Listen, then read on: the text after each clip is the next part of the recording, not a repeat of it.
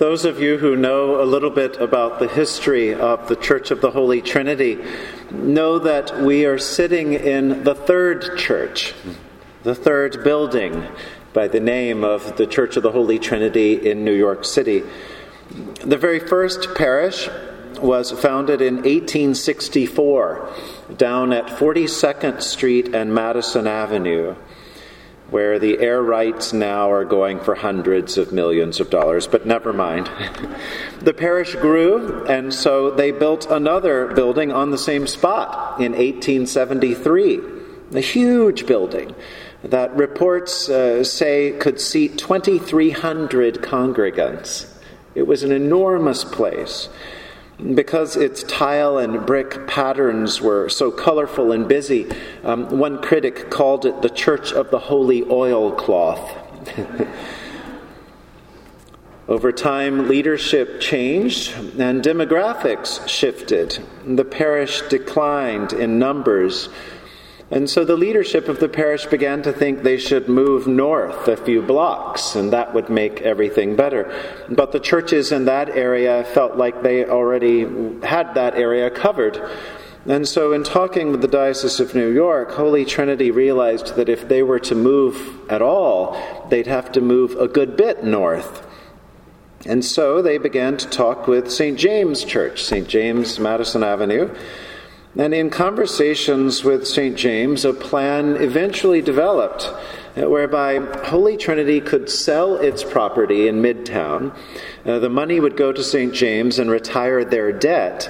And then in the near future, St. James would establish a mission with a church over here in Yorkville. That coincided with uh, Serena Rhinelander's uh, desire to memorialize members of her family with an infusion of, of additional money and property, and voila. The Church of the Holy Trinity, in its third incarnation, was built right here. Um, St. Christopher's Mission House, the first building in 1897, and then the church came later, 1899. I'm reminded of our three churches mm, as I think about today's gospel with the discussion of the temple or the temples. In some ways, there are three temples. Of course, the, the temple Jesus was standing in was, was known as the second temple, but it was really the third. There was the first Jewish temple, and then the people of Israel were sent into, um, into exile. They came back, built another temple. It was rebuilt by Herod. And so the one that Jesus is walking through and preaching through and overturning tables in is the second slash third temple. It can all be sort of confusing. It gets even more confusing when we look at today's gospel and Jesus speaks about various temples.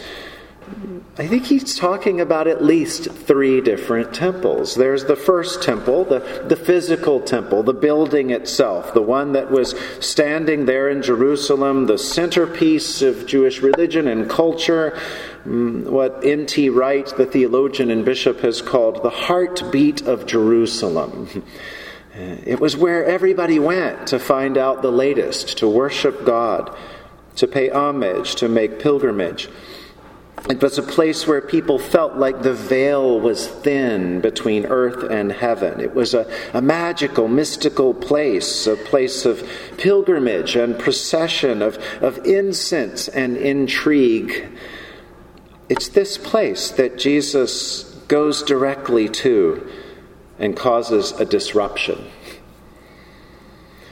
The Gospel of John places the cleansing of the temple early in the Gospel, setting the tone for all that will follow. Of course, we'll think of it more as one of the things Jesus does during the last days of his life as he goes to Jerusalem. The writer of John has a different perspective. He wants us to understand Jesus' mission from the get go.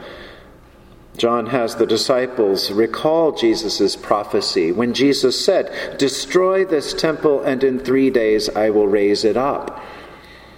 When Jesus says such things, he's, he's talking in riddles in some ways. He's talking about that physical building, yes, and all that it stands for. But he's also talking about his body, a temple. That's the second temple. Jesus speaks of his body, he speaks of himself, because it's in Jesus that God meets humanity. It's in Jesus that God is most fully known and loved and worshiped. Through Jesus, that God makes possible sacrifice and intercession and forgiveness and, and life e- eternal. St. Paul extends this image to include us as well. When he writes to the church in Corinth, he, he asks them, Do you not know that you are God's temple and that God's Spirit dwells in you? And so, if anyone destroys God's temple, God will destroy that one. For God's temple is holy, and that temple you are. Jesus is, of course, the prototype for this new understanding of temple his cleansing of the temple, the physical action of overturning the tables of the money changers and trying to restore a kind of purity and sanctity to the physical temple, foreshadows what Jesus does on the cross with other temples. Through the cross and resurrection, Jesus is restoring and purifying and making holy the temple that is his body and ours our body, like his, falls and dies, but then is raised up again. So there's that first temple, the temple made of stone. Uh, there's another temple, a, a temple of the body. But I think there's a third temple as well in today's gospel and in our lives, and it's a, a temple of the imagination. It's a symbolic temple but it's just as strong, if not stronger, than the other two. Way back, even before the actual temple was ever built by King Solomon, there was a dream and a desire for a temple to, to be able to locate God, to put God in a particular place, a place that would be special to God and special to God's people, a, a place set aside and made not only holy, but especially holy. And so, after years of waiting and praying, God allows Solomon to build. Years later, when the people of Israel are, are sent off into Babylon, they remember their temple. and It's a stronger image than ever, and they weep over it and they sing about it. They remember the songs that were sung, the worship they had, the glory that was that temple, and that image sustains them through the wilderness. It becomes an enormous inspiration and encouragement. When they return, that's one of the first things they do is rebuild the temple.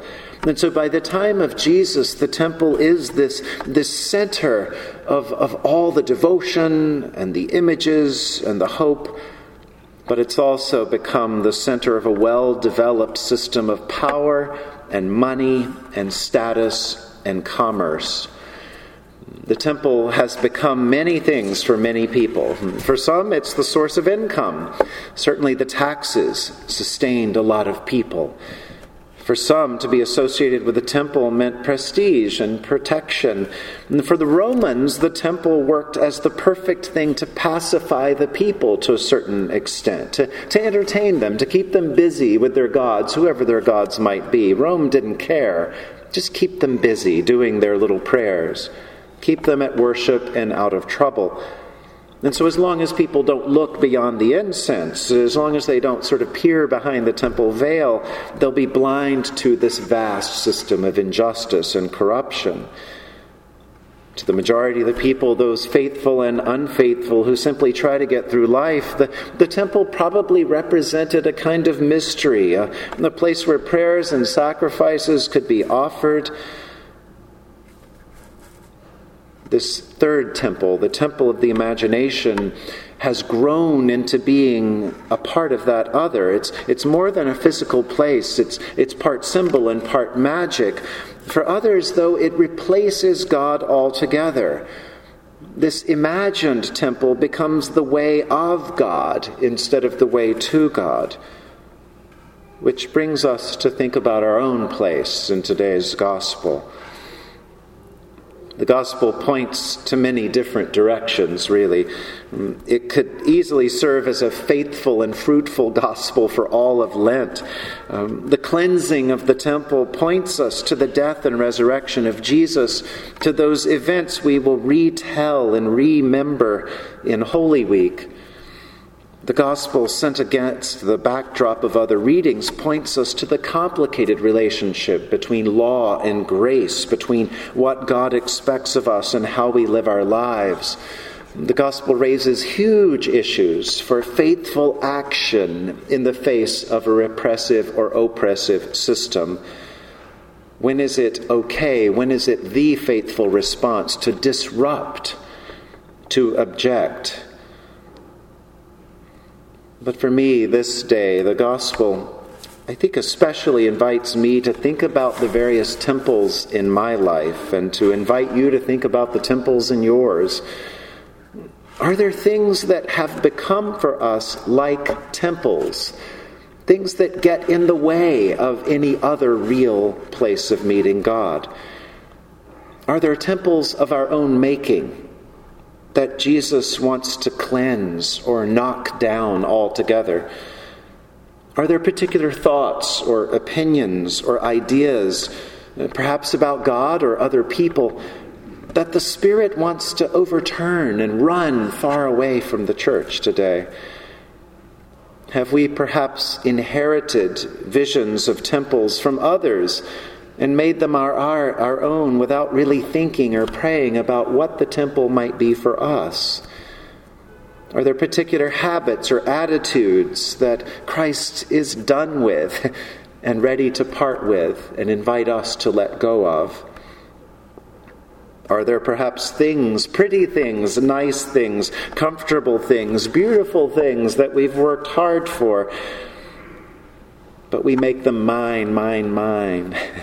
things that God might want us to loosen our grip to, to overturn and let fall away. As the people of God gathered in this place, this, this third incarnation of the Church of the Holy Trinity, Uh, we can always be grateful for the first two, for the faith and all that brought us to this place. We can be faithful for all that has gone into and goes into keeping this beautiful place going.